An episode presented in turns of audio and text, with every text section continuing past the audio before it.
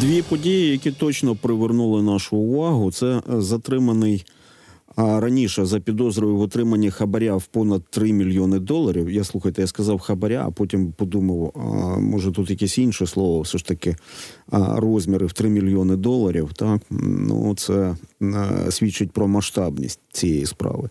Колишній голова Верховного суду Всеволод Князів.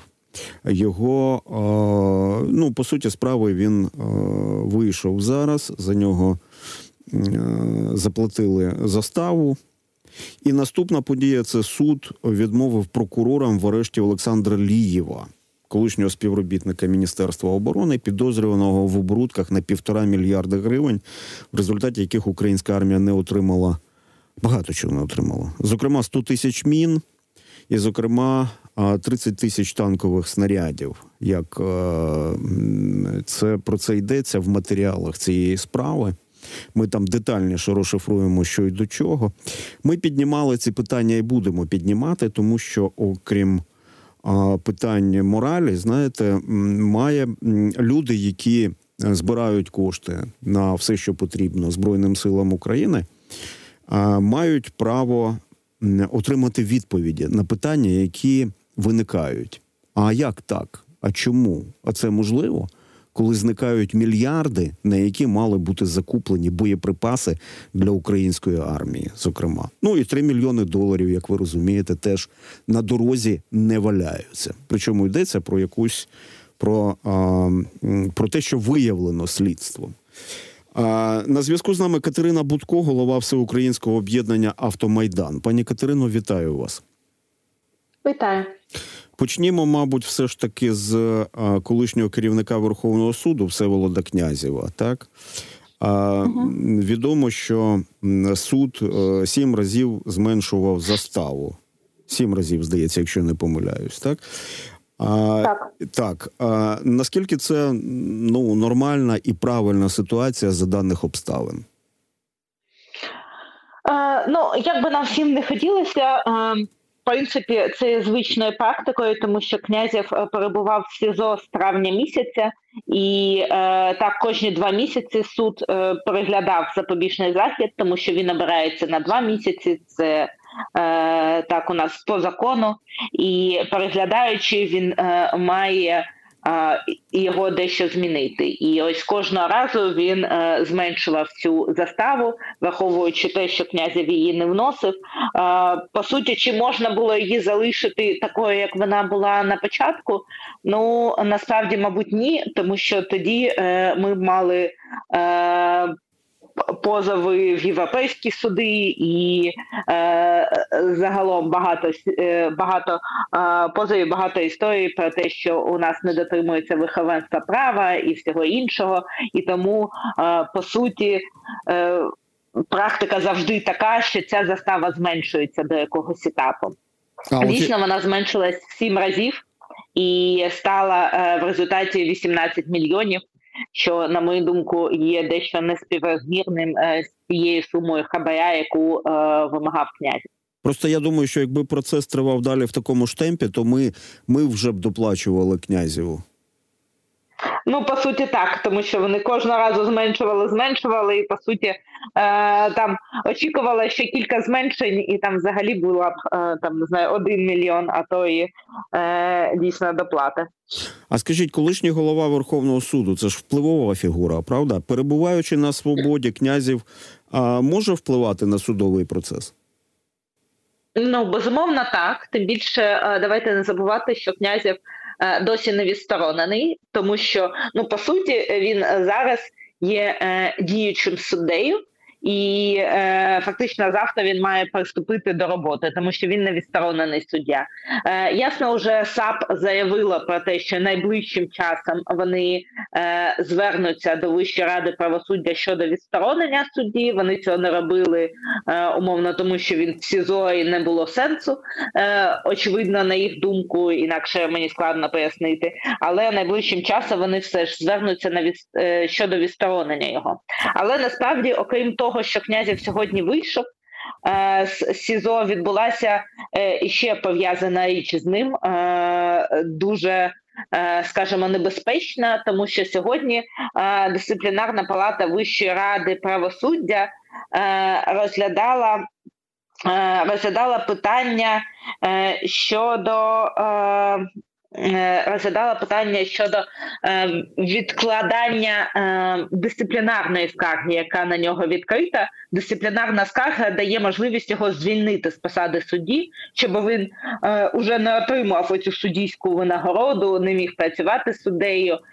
Тобто і звільнення це не пов'я... ну, тобто це не не через по суті кримінал, а через це те, що такі дії вони взагалі порочать Е, так би мовити, посаду судді. І ось сьогодні е, дисциплінарна палата Вищої ради правосуддя на повному серйозі розглядала питання зупинення цієї дисциплінарної скарги, е, тому що ще немає вироку суду. І ось це, на мою думку, це повний нонсенс, тому що мало того, що князів на на свободі вийшов з СІЗО і все інше, таки він ще й продовжуватиме отримувати заплатню, і навіть звільнити його не можна буде, поки не буде е, вироку суду. А е, якщо вважати, що е, у нас набувають чинності після апеляції, то це ще 2-3 роки. У нас князя буде числитися суддею. Ну на мою думку, це нонсенс, і його як мінімум потрібно звільняти по дисциплінарній процедурі. Ви знаєте, я думаю, що це навіть не нонсенс, а це а, свідома маніпуляція. Це моя думка особиста, чисто суб'єктивна. Я по я поясню її. Я зараз поясню. Тому що по суті справи нам намагаються пояснити, що ми ж з вами демократична країна. Немає вироку суду. Та немає. Ну тобто людина не винувата, є презумпція невинуватості. Але ми знаємо загальносвітові цивілізовані практики. Людина, яка фігурує в злочині тим більше в тяжкому злочині підозрюється, є фігурантом, підозрюється, підкреслюю. Вироку немає, так підозрюється. Вона, як правило, відстороняється від виконання своїх посадових обов'язків. Така практика існує в багатьох країнах. Це стосується посадовців, це стосується політиків.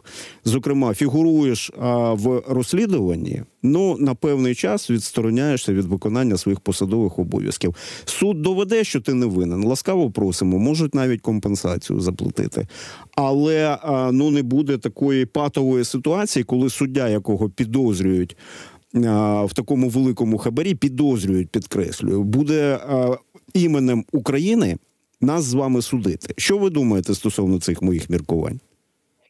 Я повністю з вами погоджуюсь. Я лише хочу додати, що ось після е, цього питання князєва е, Вища рада правосуддя зробила ще абсолютно Е, прийняла дивне, незрозуміле для мене рішення, тому що дисциплінарну скаргу щодо іншого судді відомого це суддя Тандир, який я нагадаю е, збив на блокпосту військовослужбовця. Вони зупинили, тобто вони е, вирішили, що поки суд не доведе і поки не буде рішення щодо Тандира в кримінальному провадженні, вони не будуть його звільняти, і фактично він перебуваючи в СІЗО. А тендир перебуває, якщо він помиляюсь, без права внесення застави і е, там нічого не зменшується. Е, Відповідно, поки він перебуває в СІЗО, він є в статусі судді і також отримує винагороду, зарплатню і все інше. Ну наскільки мені відомо, і в Печерському суді міста Києва є суддя, яка є фігуранткою кримінального провадження, яка продовжує Саме так. Все, о, ви підтверджуєте, яка продовжує виконувати... Суддя Ів... да, Івлєва, да яка продовжує виконувати свої обов'язки судді. А скажіть, будь ласка, от ви згадали Вищу раду правосуддя? У нас, як на мене, є певна колізія в законодавстві, яке стверджує, що правосуддя в нашій країні має здійснюватися в розумні терміни, і ніхто не тлумачить, що це означає розумні терміни. Мені здається, що Вища рада правосуддя переймає ці практики, і рішення по тому ж князіву може розтягнутися на багато місяців. Ви вбачаєте таку загрозу? Е, рішення щодо князів ви маєте на увазі в кримінальні справи? Рішення щодо висновку Вищої ради правосуддя щодо доцільних... щодо, від... щодо відставки. Ні, ну, ну дивіться, щодо відсторонення, е, рішення має е, прийнятися. Фактично відразу, тобто, якщо е, завтра прокуратура подасть це клопотання, вони обіцяють це зробити е, найближчим часом, е, то фактично за один день Вища рада правосуддя його розглядає і е, вирішує щодо відсторонення. Ну а от питання щодо звільнення його з посади судді, тут очевидно е, воно займе набагато більше часу. Зрозуміло. А це теж в компетенції звільнення, це теж в компетенції Вищої ради правосуддя. Абсолютно так звільнити е, може Вища рада правосуддя, не чекавши рішення суду криміна е, щодо хабаря. Зрозуміло. Ну що ж, стежимо за діяльністю Вищої ради правосуддя. Там перезавантажено склад, і ми чули багато таких переможних реляцій. Що ось ну нарешті, нарешті, інституція запрацює. Подивимось, наскільки оперативно вміє працювати ця інституція. Ми переходимо до іншої, не менш гучної теми. Я просто нагадаю такий бекграунд. 8 листопада 2023 року громадське опублікувало розслідування, в якому йшлося про те, що контракт з українською компанією Львівський арсенал про постачання 100 тисяч мінометних мін на понад 37 мільйонів доларів. Там 37 мільйонів 600 тисяч доларів з хорватською компанією VDG, Промет і про 30 тисяч танкових пострілів на суму в 32,5 мільйони, але вже євро. Та зі словацькою Севотек про закупівлю 15 тисяч комплектів шоломів і бронежилетів на 13 мільйонів євро. Скрізь, шановні, скрізь фігурують мільйони. Мільйони, мільйони, мільйони. Усі ці контракти провалилися. Чому провалилися ці важливі для оборони країни контракти?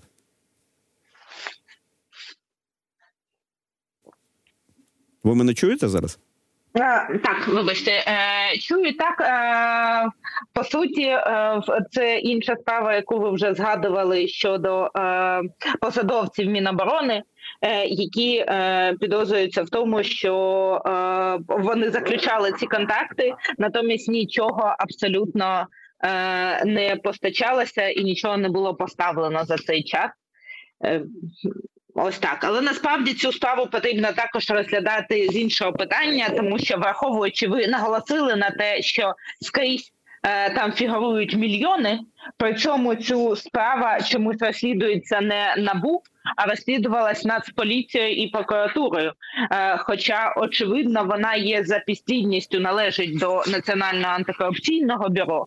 І по суті, ось ці питання е, щодо того, як розслідувалася справа, наскільки якісно і чому прокуратура та поліція не передали її за підслідністю, вони є надзвичайно актуальні, тому що е, також можна е, це сприймати як е, деякий злив цієї справи на самому її початку, коли замість того, щоб її е, розслідував орган, який має її розслідувати, цим займається некомпетентний в цьому питанні і підслідності орган, і в результаті ця справа буде просто провалена і злита. Ну ні, ні, не буде провалена. Слухайте, ну Україна ж не Росія. Ну я сподіваюся. Ні, ні, не було. А, а хіба даремно ми тут з вами про це говоримо? Не буде провалено, ну просто не дамо. Слухайте. Значить, я цитую витяг а, з е, тексту оприлюдненого центром протидії корупції. Він базується а власне на матеріалах справи. За словами прокурора, в грудні 2022 року Олександр Лієв напряму уклав контракт з VDG на постачання танкових пострілів за подібною схемою. Подібна мається на увазі оті згадані 100 тисяч мін, які так і не надійшли на озброєння збройних сил України. Далі цитую: гроші пішли, постріли так і не отримали. А в своєму розслідуванні громадське вказує, що мова йшла про 30 тисяч танкових пострілів калібру 125 мм на 32,5 мільйони євро. І що Лієв стверджує, що не знав про те, що VDG є також учасником контракту по мінних пострілах, бо в договорі з львівським арсеналом VDG не фігурувало. І так далі. Тобто, тобто дуже коротенький підсумок зараз. А збройні сили України не отримали увага 100 тисяч мін. Ну тобто ситуацію, шановні, ви розумієте. А на вас наступають ворожі війська, іде ворожа бронетехніка. У вас є міномети, але вони не стріляють. Немає 100 тисяч мін. А у вас є танки, а вони теж не стріляють. Немає 30 тисяч танкових пострілів. Скажіть, будь ласка, це взагалі все змахує на саботаж, на саботаж оборони країни. Як ви вважаєте? Є ознаки цього? На мою думку, так насправді це е, абсолютний максимальний рівень цинізму, е, коли е, такі справи стосуються саме обороноздатності. Час, коли у нас іде другий рік повномасштабного вторгнення, і корупційні справи у нас стосуються саме оборони і мільйонів, коли люди крадуть на мінах на постачання озброєння, яке по суті нам критично необхідне, яке ми просимо у всього світу і е, наші чиновники е, фактично крадуть і заключають такі контакти, які потім не поставляються. Тому це, на мою думку, е, очевидно має ознаки саботажу. Олександр Лієв, де міни? Де міни для збройних сил України, де танкові снаряди? От ви знаєте, у нас там е, годину тому в ефірі був у Олексія Тарасова е, був е, Шабунін, Віталій Шабунін в ефірі, і він сказав таку фразу: що я би хотів би, щоб Олександр Лієв опинився. На передовій а і відчув, що це означає, коли на тебе рухається ворожа бронетехніка, а мін немає. А я би хотів би інше, щоби щоб Олександр Лієв почув українських військових, які перебували в такій ситуації. Що все це означає? Скажіть, будь ласка, от те, що Олександру Лієву не обрано запобіжного заходу, а це все базується виключно на процедурних помилках, які були закладені. Ну, в більшості так е, це базується на тому, що е, прокуратура яка нагадаю, це не спеціалізована антикорупційна прокуратура, а генеральна прокуратура. Вони не змогли перед судом е, довести необхідність обрання для нього запобіжного заходу.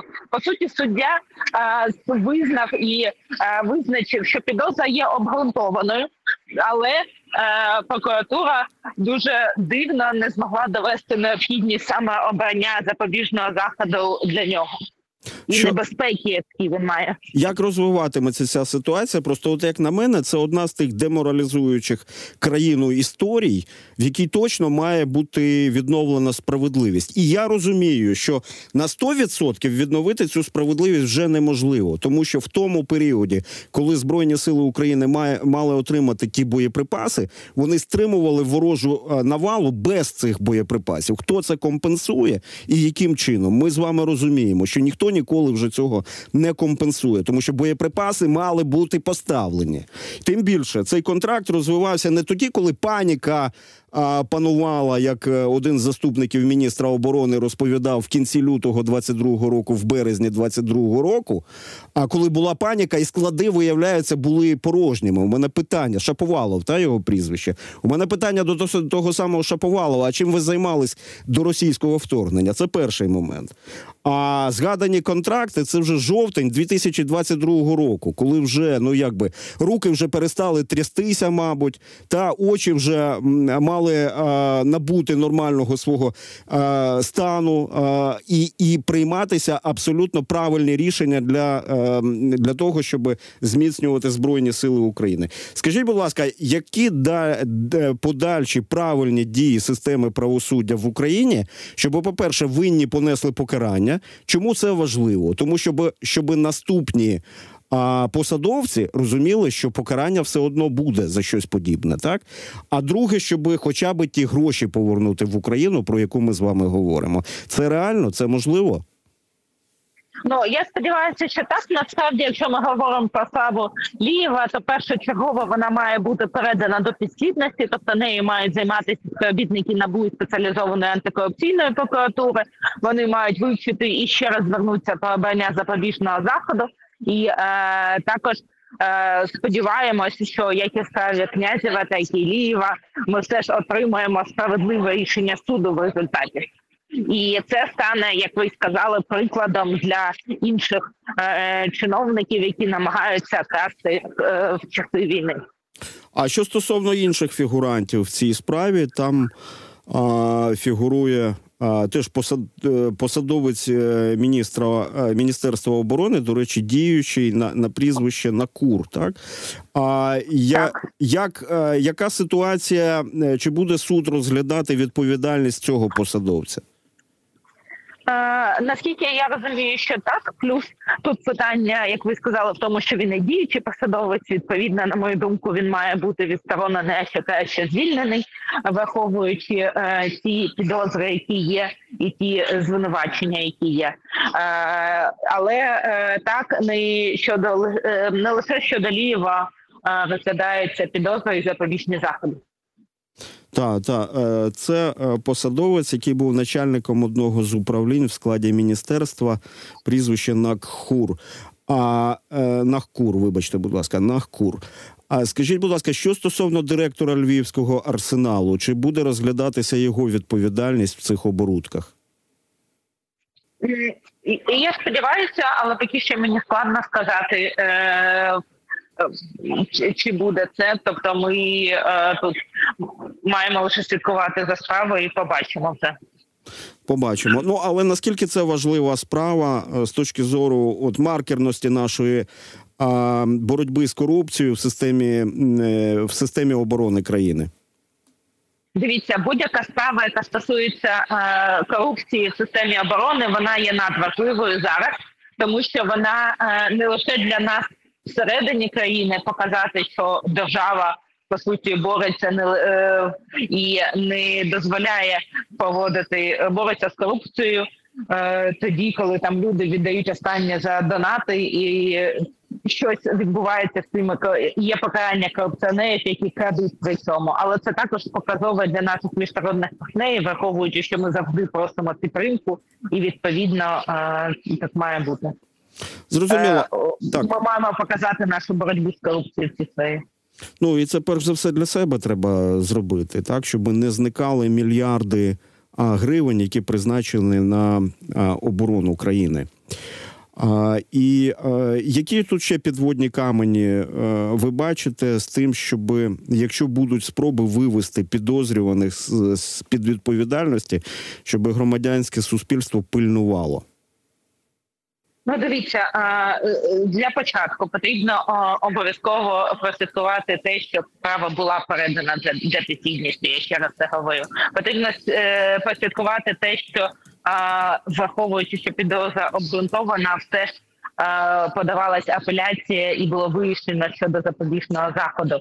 І він був обраний, тому що коли немає жодного запобіжного заходу, а е, Лієв, я нагадаю, хотів в тому числі виїхати краї, е, з країни. Принаймні так заявляє прокуратура. Це дуже дивно, що при цьому не обирається жодної запобіжки. Він по суті може хоч завтра покинути країну, і і все. І ми будемо розслідувати злочин без Е, обвинуваченого. Е, тому ось це такі ключові реперні точки, за якими потрібно прослідкувати. Ну а потім головне також не дати затягнути цю справу, як у нас також буває. А так, це це інформація, яку я теж бачив, про те, що Лієв вже намагався виїхати з країни, і на це треба зважати. І знаєте, от я дивлюсь на інформацію про те, що директор львівського арсеналу Юрій Збітнєв прокоментував в інтерв'ю громадському е, свій невдалий, як сказано, контракт на мінометні міни з міністерством оборони України.